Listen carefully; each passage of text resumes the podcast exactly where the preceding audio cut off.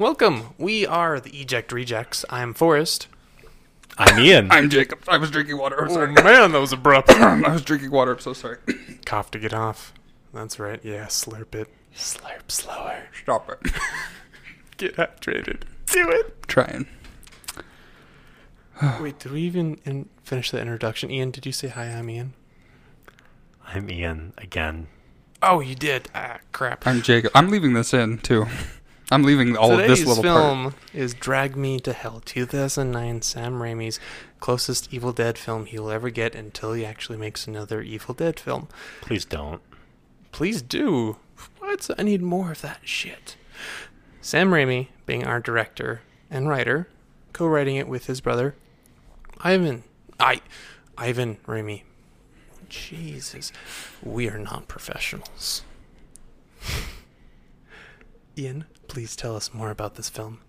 Okay, yeah. So directed by Sam Raimi and then uh, co-written by Sam Raimi and Ivan Raimi. Uh, this film starts uh, stars Alison Lohman, uh, Christine, as the primary character protagonist. Justin Long, I'm sure you're all familiar with Justin Long as her boyfriend Clay, and then the only other character. Well, there's two other characters. I only wrote down one of them in terms of the name of the actress is Lorna Raver, playing as Mrs. Ganush. And um, because this is a pretty fil- uh, small film, there's really only I'd say four characters tops, and the fourth character is a um, uh, I wanted to say magician, and that's not right. Help me out here. Psychic. Psychic. Thank you. psychic. Yes, Psychic. a psychic as well. Um, Thirty million dollar budget. This film was a success. Um, it made about forty-two million USA, so domestic, and then it made ninety-one million, a little bit less. There's like nine ninety point eight or something. So I just rounded up. Ninety-one million worldwide gross. So this was a very successful film for its time. Made in two thousand and nine. Our most successful film budget wise so far, right? I That- would that think we've so, covered. That yeah. we've I covered. was just about to say Yeah. this is the most successful movie we've ever reviewed of our normal type Rejects. reviews.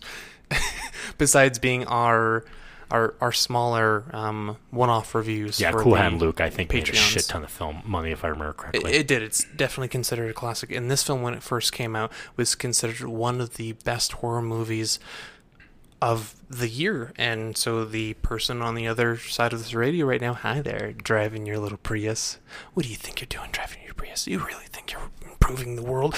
Sorry. So uh, the other people on the other side of the speakers right now, uh, you might have might have forgotten this film. It's it's odd for me to talk about a film like Drag Me to Hell and not a lot of people know about it. I feel like this film needs to go back out in the spotlight. Um, this film needs to be considered, I think, a classic in a lot of horror film um, literature. Not literature. Um, Filmography. I can't speak today. It is rough It's to okay. be a We'll, Forrest. we'll be okay. No, I, I can agree. It deserves to be in the talks of like in like in the same realm as like your Evil Dead's. Like if you're gonna mention Sam Raimi films, obviously the first thing that pops into your head is Evil Dead. I think this should be I up think there. I think this. I, I can agree that this film should be mentioned along with some of the greats that he's done. I can I can see that, even though I do have problems with it. I have definite issues with this with this film, but I'll get into that when we do um, spoiler talk. I might be the dissenting person again, just like the last episode that you guys listened to, hopefully. Uh, no, that was me in the last episode. no, I'm referring to our Patreon episode that we totally did not record 10 minutes ago. oh, oh, yeah, no. You're breaking I'm- the magic. I'm man. talking about main show. Main show. Main I show, was that okay. guy, Yes. and you- I will wear were. that badge proudly for that shit fuck movie. I'm glad to have my teddy bear back. I'm sorry. Um, Don't say sorry. So some some IM, IMDb fun facts, as I call them, because that's where I found them, and I don't know if they're all 100% correct.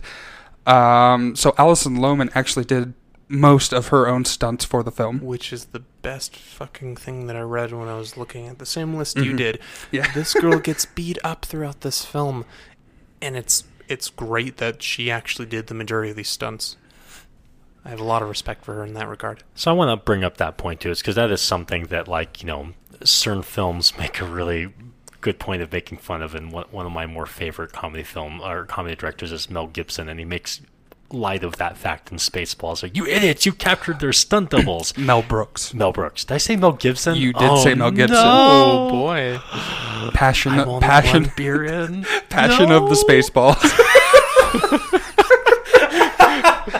sorry, I'm sorry. Go ahead. I No, Mel that- no. Brooks. Oh my god, I think that was one of our best ones yet. Anyway, um, Mel Brooks.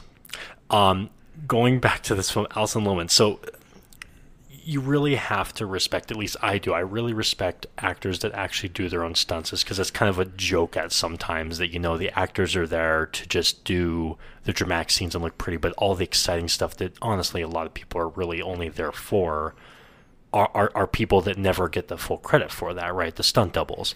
Um, this is a great example. The other one is, you know, say what you like about um, Tom, Tom Cruise, but he does all of his own stunts, and it's real shit, and you gotta respect the man for it. Yeah. Um, excuse me. Another fun fact is that Ellen Page, so a callback to our super episode, but Yay. Ellen Page was actually originally cast to play the main protagonist role, I would like that. but she Yeah. turned it down to star in the roller derby movie called Whip It, That's actually a really good movie. Which came out the same year. I haven't great seen it, so I can't. I can't. I have no judge. I know it's Drew Barrymore's directorial debut, but other than that, I know nothing about it. But she turned down the role for this film to do that one, so I Yeah. thought that was I've never fun. seen the film either. It just sounds like this is a classer film. And then another another person who turned down a role was actually Bruce Campbell, because Bruce Campbell and Sam Raimi are like peanut butter and jelly. They just kind of go together. hmm Um, but he turned it down because he was filming the successful show Burn Notice, where he Mhm. played Sam Axe. It's a show I actually enjoyed. It was on the it was a USA Network exclusive, but he was supposed to have some like minor role in it, but he turned it down because he was filming that. And another fun fact: Oh, rolling them out. I'm rolling them. Out. I'm rolling them out. Rolling them out. Um, this film was actually done being written all the way back in 1992 Yes. when they finished Army of Darkness.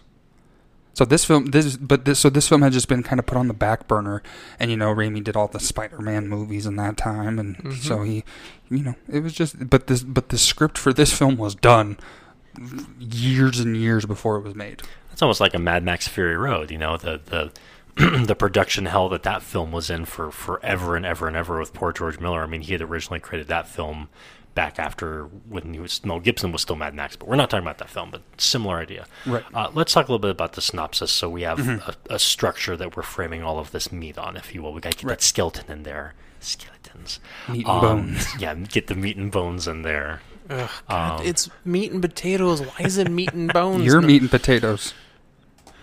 Forrest is just That I love. because he doesn't eat meat. But anyway, has nothing to do with the fact that I know most people just don't eat bones. I'm just doing it to piss you off. Anyway, the synopsis. So, the, basically, the, the the structure of the film is Christine is a um an employee at the bank, and she's wanting to take the assistant manager position that's be that, that that's been available. So she's this up and coming younger uh, woman in like mid 20s, I'd say, like 25, 26, and she's really wanting to make her mark and start a career in something, and she's doing everything possible. And then her boyfriend is an academic Clay. He's an academic professor, I think, at a university. And anyway, she is stuck in a situation where the manager basically says, you know, we're going to maybe give it to your competitor. And the manager basically suggests this because that she plays everything safe, and sometimes she just needs to kind of grab life by the proverbial balls, if you will, and and, be the tough tough girl. And as it so happens, she ends up in a meeting with Mrs. Ganush, who is a Romanian, I believe, Romanian or Hungarian. I think I want to say Romanian. A creepy looking gypsy. Yeah, lady. she's this stereotypical looking old gypsy lady with a kind of like a lazy glass milked over eye or whatever, and um, she's late on her mortgage payments. And um, Christine's like, well, we've already given you all these extensions, so on and so forth. She goes on to talk to her manager. She's like, there's anything we can do for this old woman? She's on a fixed income. You know, I don't want to make her lose her house. She's begging to me. The manager's like, no, you, you, it's your call. You need to do what you need to do. And he gives her significant looks, suggesting like this is going to help determine your promotion. And therefore, Christine makes the decision to say, no, we are not going to give you another extension on your mortgage. Mrs. Ganush goes batshit crazy and she starts spouting all this gibberish and such and says, You shame me. I'm going to lay a curse on you. Which then leads into hilarity because she actually gets cursed and she has a set period of time before a demon called the Lamia comes and literally drags to the hell. Seven days, Forrest? Three. Three. Three days. Thank you. Yep. Three days. That's Three the days of torment. film. Three Yes. days of torment before she gets drugged to hell, and it's about her trying to find a way to remove the curse and save herself from being dragged to hell. And if anyone caught it here, our character gets laid with a pretty hefty price for doing her job. Yes. And one of my favorite parts of the film is that our main character, Kristen Brown, or is it Christine? Christine. Christine, Christine. Brown. She didn't really do anything wrong. She No. did not deserve what was given to her, which makes her a very rootable character. And what I really like about this film is it lays down her goals right off the bat. You understand within the first few minutes of meeting her what she wants to achieve. You know who she is, and you know the strife she's dealing with because it has her in that that uh, position um, and then um, it shows a, a brief glimpse of her with Justin Long playing her, her boyfriend and has an interaction with him talking to his mother over the phone that she overhears. And it creates a little bit of dissonance between him and her.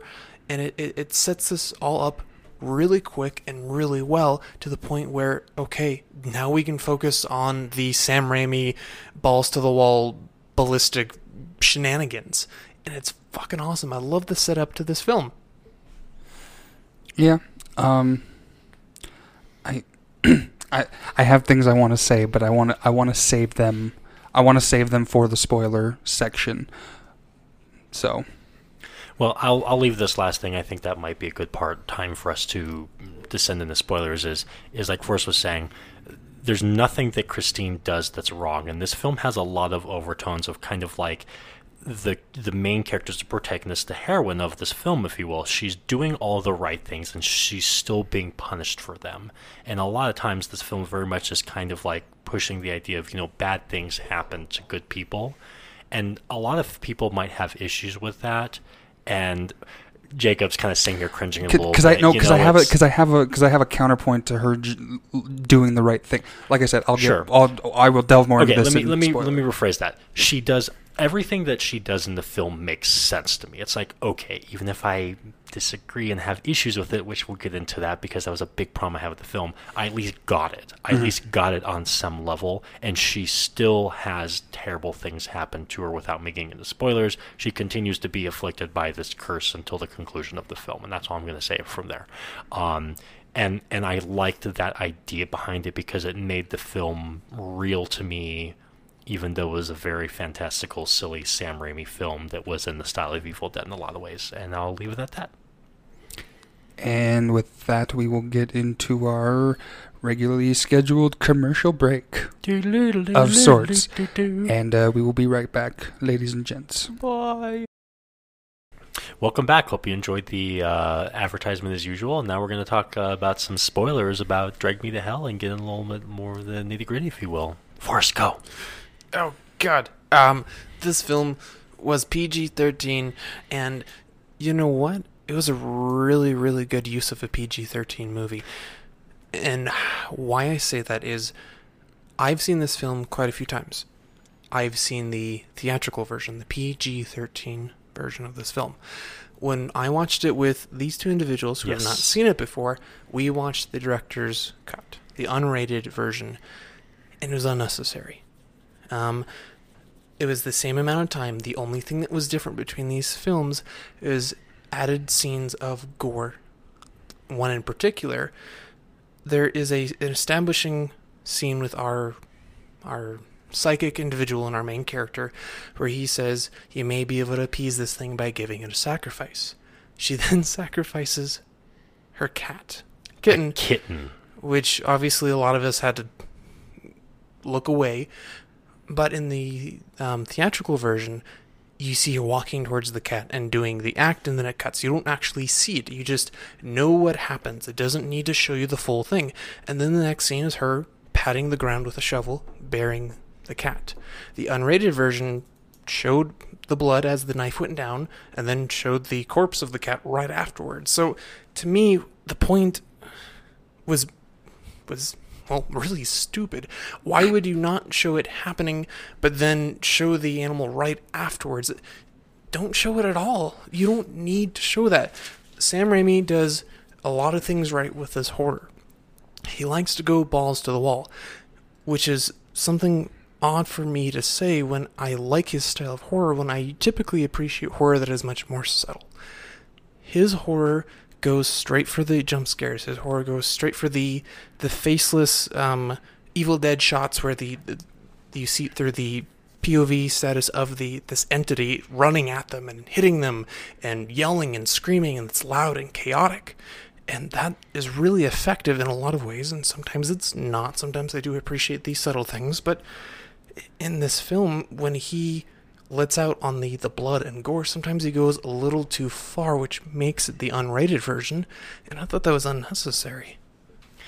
So I want to talk about that because that was the specific scene that was the biggest detriment and made the film not fun for me. And it took me a good 15, 20 minutes for me to kind of ease up from that, the kid sacrifice. And so I, I got to preface this by saying that I am a major cat lover it's a personal preference. Someone that may not like cats may not care as much about the scene as others. And just to be completely bald-faced about there was a scene later where they tried to sacrifice a goat. That scene didn't bother me as much because I don't like goats for personal reasons. But anyway, we won't get into that story. Um, so I can understand that. Um, but I also agree with Forrest on the fact that they added in extra stuff that really wasn't necessary that didn't do anything to advance like the point of the film. Like we didn't need to see that to get it across. Now i didn't see it because i left the room but i knew it happened. Now the reason why I bring that up is I want to talk a little bit about where the movie succeeds really well is when Sam Raimi does Sam Raimi things. And Forrest touched on this on the reason why I like Sam Raimi is because he has a very specific directing and, and, and shooting style. He does the frenetic scenes, he does the super high frame rate or just sped up footage with the POV of the demon, you know, the the wailing that everyone's uh, uh, you know familiar with with you know Evil Dead and, and the extremely over the top, almost Looney Tunes style gore and and and and um, um, violence, right? Mm-hmm. And when he did that in the film, like my favorite film, my favorite scene in the film, with the, which is the car scene when Christina's mm-hmm. fighting Mrs. Ganush, which we can get into. Um, that was when the film succeeded. And that's when the film took the the premise and also made it humorous at the same time. That's when it worked. And then when he started to be more just horror and it wasn't fun for me anymore and it was just kind of made me sick to my stomach and I didn't like that. When this film is fun, it has you like curled up in a ball like oh no this is like gory and horrific oh this is somewhat scary too holy crap i'm rooting for this girl beating the crap out of this elderly lady in a car it has you root yes. for things that it's really campy for a film that revolves around a lady that's in a very normal situation as far as her relationship, her job, and her career goals. And then it introduces something that's very stereotypical Hollywood 2000s, ooh, you now have a curse. And that it adds this this goofy camp on top of it that is so exhilarating and thrilling and effective. Yeah. Um since we're kind of going delving into issues with it all, I actually had a problem on first viewing. I I, I want to watch this movie again because now that I have an understanding of, and maybe this was my fault for for not realizing hundred percent that it is a Sam Raimi film and not to, what not to expect. But the thing that upset me initially was that that the actual goof and cheese kind of caught me off guard.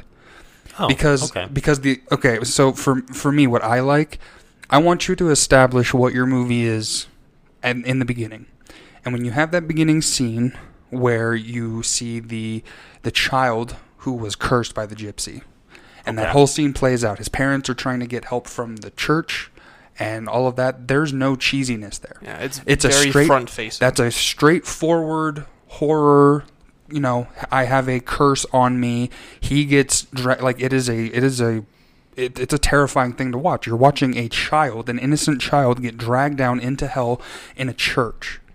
Or not in a church. It's it was big old mansion, huge it? mansion. It was a owned mansion. by okay. this, yeah. this lady who comes back into play later in the film. Sorry, that my mistake. But regardless, it's it sets it up as a just a straight laced horror film. For for me, that's what that that's what that whole segment of the film was, and that was your establishing. That was your establishment for tone of the film. Then you know you get into the parking lot where the old gypsy woman sucking on her chin, and it kind of goes That was hot. it, it, it was like it was it was fine. I ended up, you know, I, I, I lightened up after a bit in my own Two head girls, after a while. one set of teeth. Yeah, and one good eye. Um, or well, three good eyes between them. Anyway, um, just it it it it was just frustrating because I feel like it had a problem with tone, but at the same time, I know. uh, Well, I, I read that this was basically Sam Raimi's big like middle finger to all the serious possession type movies that were going on at the time. Mhm. So I can respect that. I like, you know, you know, fight the power kind of thing. I just it, was just a frustrating thing initially. I know now that I know what I'm getting myself into when I watch it again, I, I think I'll have an even better time than I already did. I had a good time with it, but I think now knowing what this film is as a whole, I will have a better time with it.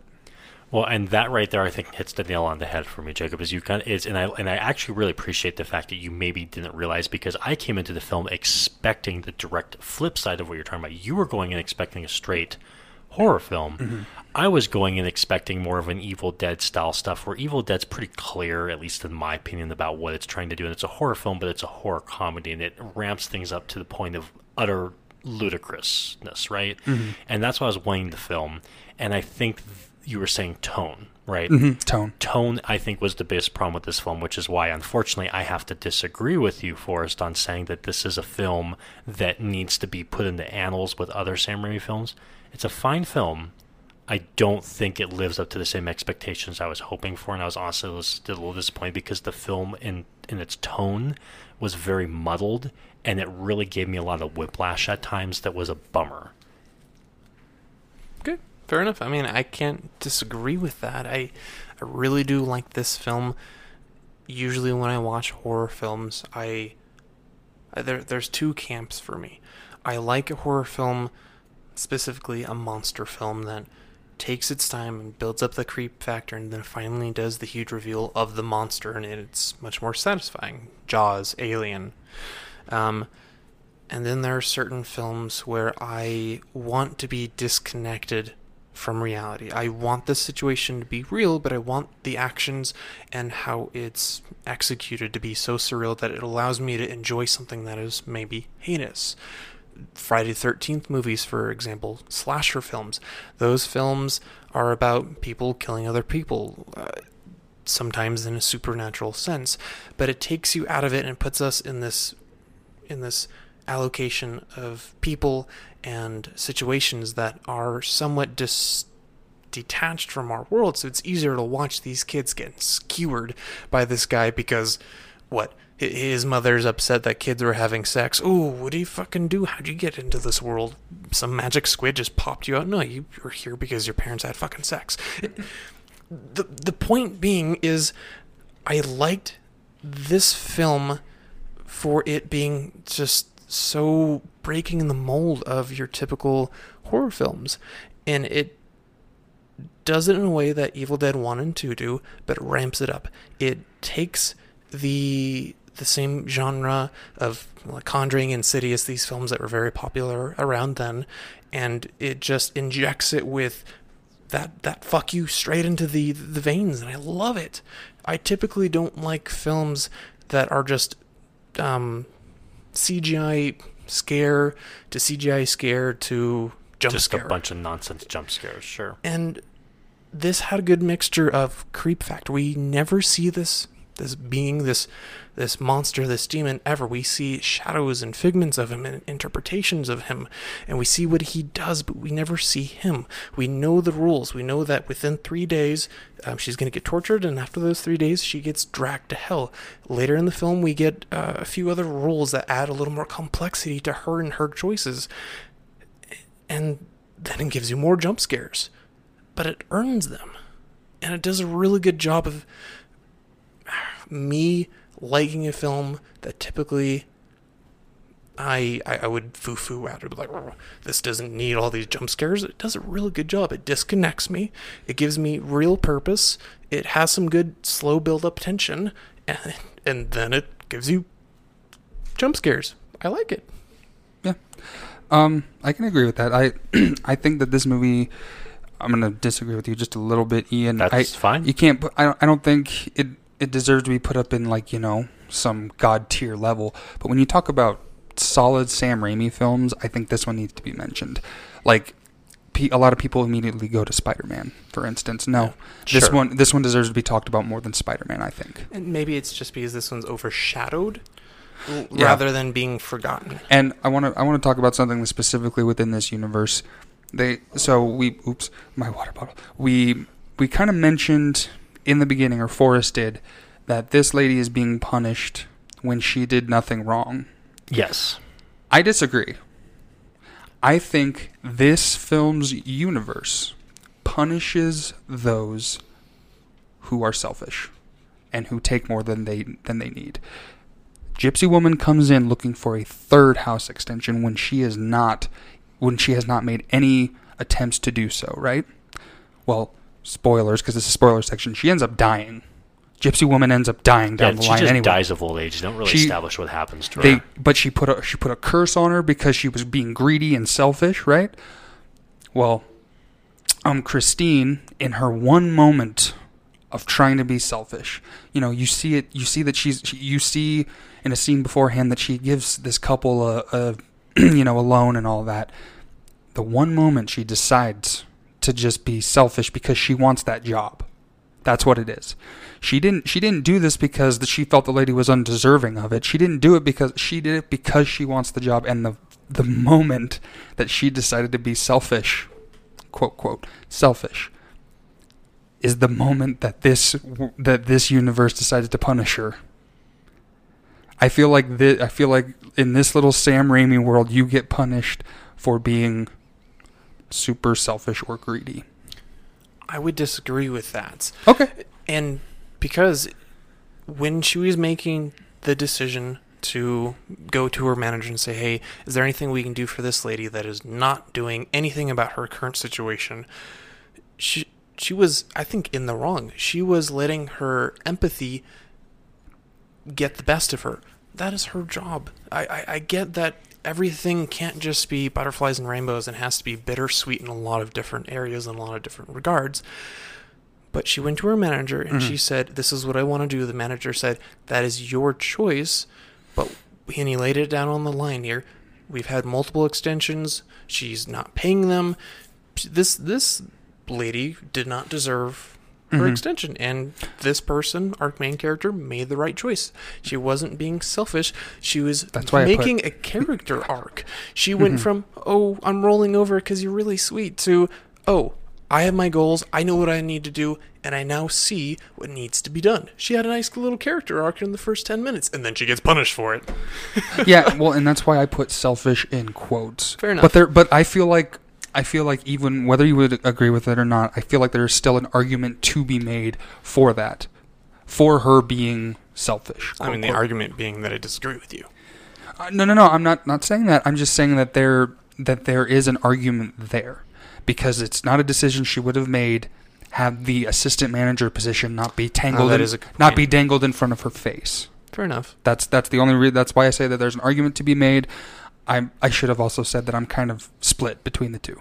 Yes, she was doing her job, but she there was that assistant manager plaque was kind of calling her name, and I don't think she would have made that decision had it not had it had that job not been offered to the other guy. I don't remember who her Stu. Stu. Stu, yeah, who is a rival. So, so I, I do want to. It's funny that we're focusing on this one part, and I didn't think I was going to bring this up, but there's something that I read and kind of like irked me a little bit. And I think kind of ties in a little bit with what we're talking about here. So, I'm going to agree with you, Forrest, actually on on this as well. I see where you're going with Jacob, and I'll get to that in a second. Is I'm going to agree with you, Forrest, on the fact that I'm going to go back to what I said at the beginning of this episode too. Is I feel like this film has overtones of like bad things happen to good people, and I think that her decision on it was justifiable. If anything, I think the person who was selfish was Mrs. Ganush because she Oh, yeah. clearly Oh, by far. not been abiding by the agreement that she'd had, and in a fit of rage because she's ultimately established as a, an evil person, if you will. She places Mm-hmm. a curse because she didn't get her way.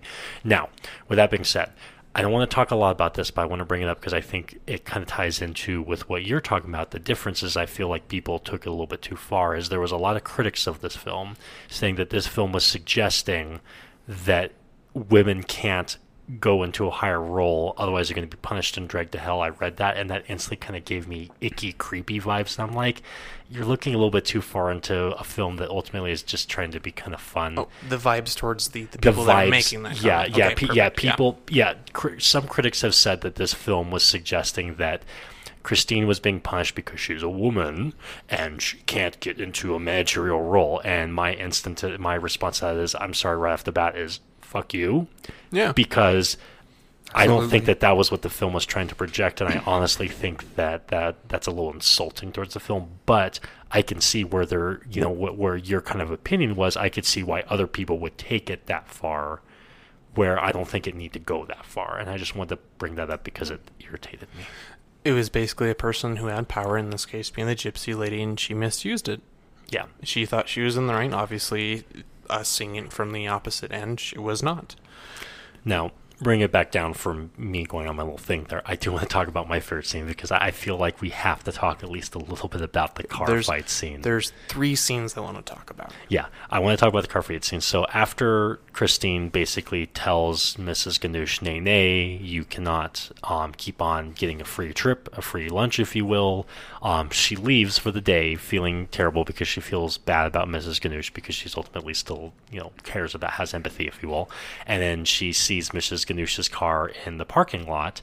And as she gets in her car, Mrs. Ganush confronts her, and it basically devolves into a, an Evil Dead 2 style ridiculous fight where, like, Mrs. Ganush is like attacking her in the car because she's in the car with her, and they're like punching and fighting each other, and and and Christine takes a stapler and staples Mrs. Ganush's eye Oh, so closed, and just.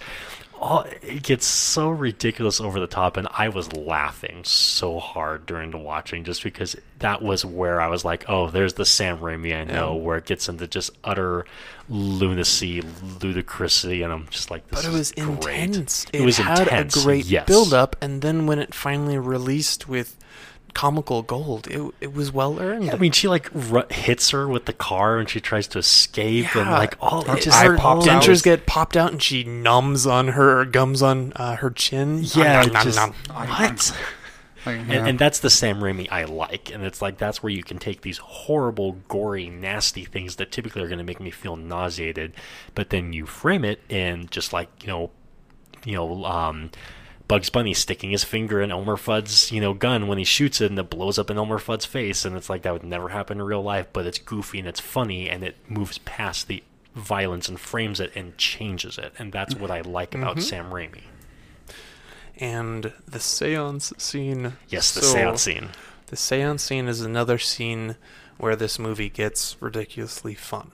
There are certain moments in this film, like we mentioned, when it kind of overdoes its its gore, where it doesn't make it fun, and then it gets back to scenes like this, where we are coming back to the the the old I wouldn't say gypsy lady, but the the lady with psychic powers. I'm, I, I hate to even say powers. Lady that is attuned with the supernatural. She um, is going to do a seance to hopefully get rid of the Lamia that is attached to Christine. And she has this vendetta specifically towards the Lamia because in the beginning of the film we are shown that she was trying to release the, this little child from the Lamia's grasp and she failed. So now she has a vendetta. She is going to face this thing again and she's going to free this individual. And the scene sets up this wonderful tense moment where it builds this world of of occult and witchcraft and then it devolves into lunacy. It, it, it makes you on your ed- edge of your seat, seat intense. Things happen, and then a goat gets possessed, and the goat starts swearing and cursing, and it's fucking glorious. The goat specifically says something like, "I didn't want your cat, you pig whore," or something like so. Doesn't the cat get like regurgitated too? Yes, The cat- there's so Oh, I many scenes where that. the The guts cat- and eyeballs, uh, uh, pus coming out of cake. Yeah, yeah. This- She's the eye in the kick, and then she stabs the eye. In that. It is so fantastic. This film has great gore scenes when it is her stabbing a cake, when it is a goat swearing at her. It is not fantastic when she's stabbing a cat. Yeah, It's it's when it's lunacy. exactly. Mm-hmm. Did you want to talk about your third favorite? The scene? the grave scene at the very end when she finds out that she can gift this, when she can gift this this curse away to someone, but they have to be a, a formal gift, and what she believes is the button that is the cursed object from her. She has this amazing f- fight with this dead lady six feet down on the ground, and it's epic and intense. And this girl gets beat up, drowned, her hair pulled out more than once in this film, and she did a lot of these stunts on her own. the Fuck hair. yeah, the girl. hair's a recurring thing. Yeah, Yes. and The- she makes the point: you will no longer take any more of my hair, you dead bitch. and like and I, I want to make it clear the body is not like a zo- it's not a zombie it's not a it, it is a no, corpse it's just It's weird literally a corpse. happenstance that It's a- this film occasionally kicks her ass. um and oh i'm sorry go ahead It's like stepping on a rake and it comes up and hits you in the face. That's That- what that's that's, a good what this whole scene was. um i, I kind of want to talk about my favorite scene of the film too Yes. and that and it's it's literally just because of mine and ian's reaction to it it is the very very last scene where Oh, okay. where it is revealed like forrest had alluded to that it in fact was not the button that was was it did, did the object have to be destroyed It had to be gifted to someone. gifted to someone. Okay. So she believes that uh, the button was cursed, or the button was her object that was cursed with her, and she believed that she had gifted the button to someone else, The corpse in this case. to the corpse. And Justin Long, while they're at the train station, pulls out this pulls out this envelope, and he's like, "Oh no, you shouldn't have bought that new jacket." Because she buys a new jacket at the train station, I should have said. But he pulls out the button and he goes, "Because we could have fixed your old one." And mine, I've never, I haven't had that big of a reaction to a movie in a while, and I don't think Ian has either. Because I went, I, I was, my mouth was wide. I was like, "No!" And I looked over, and Ian was just slack jawed, eyes wide. What? And we, yeah, we both, I think, yelled something like "What?" or "Oh no!" And then just this feeling, this feeling of dread sets in between us, and then it shows her, and you could just tell it's like, "Oh my god!" I, the, I, I haven't had such an outward reaction like that to a movie in a hot minute. So I actually took pictures of each of their reactions, You did? I You didn't did? catch you doing that. Oh no. and I, you know, yeah, I, I think I'm gonna put it on Facebook. I'm probably gonna like a teaser, like. What film did these guys watch? I- I'm I'm still thinking about it, but it is in my phone, and they are fantastic photos. What you should do is you should give it to our artist and see if she can do a uh, a new picture Oh, of, of our fun. reactions and put them make it our, like our shirts or something. Yeah, I may just put it on do Facebook. shirts. Or that. We'll figure it or, out. or that, whatever. but I, you know, I, you know, I, I've I've had you know a couple problems with the movie, but I at the end of the day I really did enjoy this film. It, I, any film that can make me have that type of reaction and it not be Robot Jox esque, um, is definitely a win in my cat. You know, in my book, like I. I I need to rewatch it again. Like I said, now that I know what I'm getting myself into full full force, but this film knew this film knew what it was, and it wasn't ashamed to be itself. No, God no. It was grotesque and violent. It made you feel vulnerable, and then it, and then it gave you a, a cake with an eyeball in it, and it gave you a, a goat shouting slurs. Yeah, It's, it's wonderful. Well, that sounds like your guys' both recommendations right there. So I guess I'll just go ahead and give mine. Yeah. Is that what we're doing? Yeah, it sounds like we're wrapping up here. So Well, we'll give full. I'll give my full blown one, but yes, go ahead. Uh, okay, well, I, I guess I'll just go ahead and give my recommendation. So, uh, yes, I would recommend the film. Um, I don't think it's on the same level as Evil Dead 1 and 2, which are my favorites. Uh, Army of Darkness is below that. I have not yet seen Darkman to my shame. I really want to see Darkman. Eh. Um, and then the Spider-Man films, and I'm not a big superhero person. I'm sick of it. But anyway, um, I think that this is a good film, and I think that I would definitely recommend it. Just understand it's not as a magnum opus as Evil Dead 1 and 2 for me. Um, and as long as you understand that and you're maybe not as much of a cat lover as I am, or just don't watch the unrated version, you'll have a good time. This film obviously is a recommend for me. Um, by all means, is Evil Dead 2 still my favorite film? But as far as top 10 horror films, this is probably up there. Wow. Okay. Yeah, I fucking love this film. It's a riot. Yeah, um, this is definitely a recommend for me too. Um, but I am going to say you need to know what you're getting yourself into when you do watch it. It is not 100% horror, obviously, as we've been talking about. There is some goof. Um, there's some intense moments. There's moments that are going to probably make you feel uncomfortable, scared. But it's got it's got that Sam Raimi cheese just sprinkled all over it, and that's not a bad thing. It's just you need to know what you're getting yourself into, otherwise it may catch you off guard like it did me. But yeah, I would recommend this movie 100% if you if you like any of the stuff we've been talking about. Excellent. Okay. Well, um, do we want to do uh, say what our next episode is, and then you can do your little Yeah, shtick? So next do. episode, I am extremely excited for this film. Um, with what Forrest has told me of it, I've not yet seen it, so I'm super stoked. It is Rock and Rule, which is an animated uh, musical rock 80s. 80s rock film in the style of Streets of Fire and all that good, wonderful stuff. a little bit of sci-fi fantasy thrown yeah, in there. but it's it's got the that that musical style Mhm. and the uh, commercial looked fucking amazing. With and I've been the trailer, yes, and I've been waiting for nearly over nearly a year now Yeah, to watch this film since it's Forrest brought been it a up. so year I'm since I started drooling and talking about it. Yeah, so that's our next episode. Alrighty, so into scene rejects. I want to do Ooh, one quick, more we got thing. A finger. Hold I want to do one more thing. I'm sorry because we need to get in the habit of doing this. Um, I want to just say, please check us out on uh, Spotify, iTunes. Leave us a review, like what have you. Please consider uh, supporting us on Patreon. And thank you to our patrons that are Yes. currently subscribing to us. I very much appreciate that. And I want to throw a special shout out because I haven't done it yet to Captain Quad, who is our artist. Thank you. She has done all of she's done all of our artwork so Love you, far. girl. We are very appreciative of it. Please go follow her on Instagram. She she will take um she will take commissions and she also does a lot of really cool stuff with dolls. It's really cool. Captain Quad on Instagram. Thank you. I And just is it Captain spelled out in full or Captain like? it's Cap'n underscore Quad. gotcha.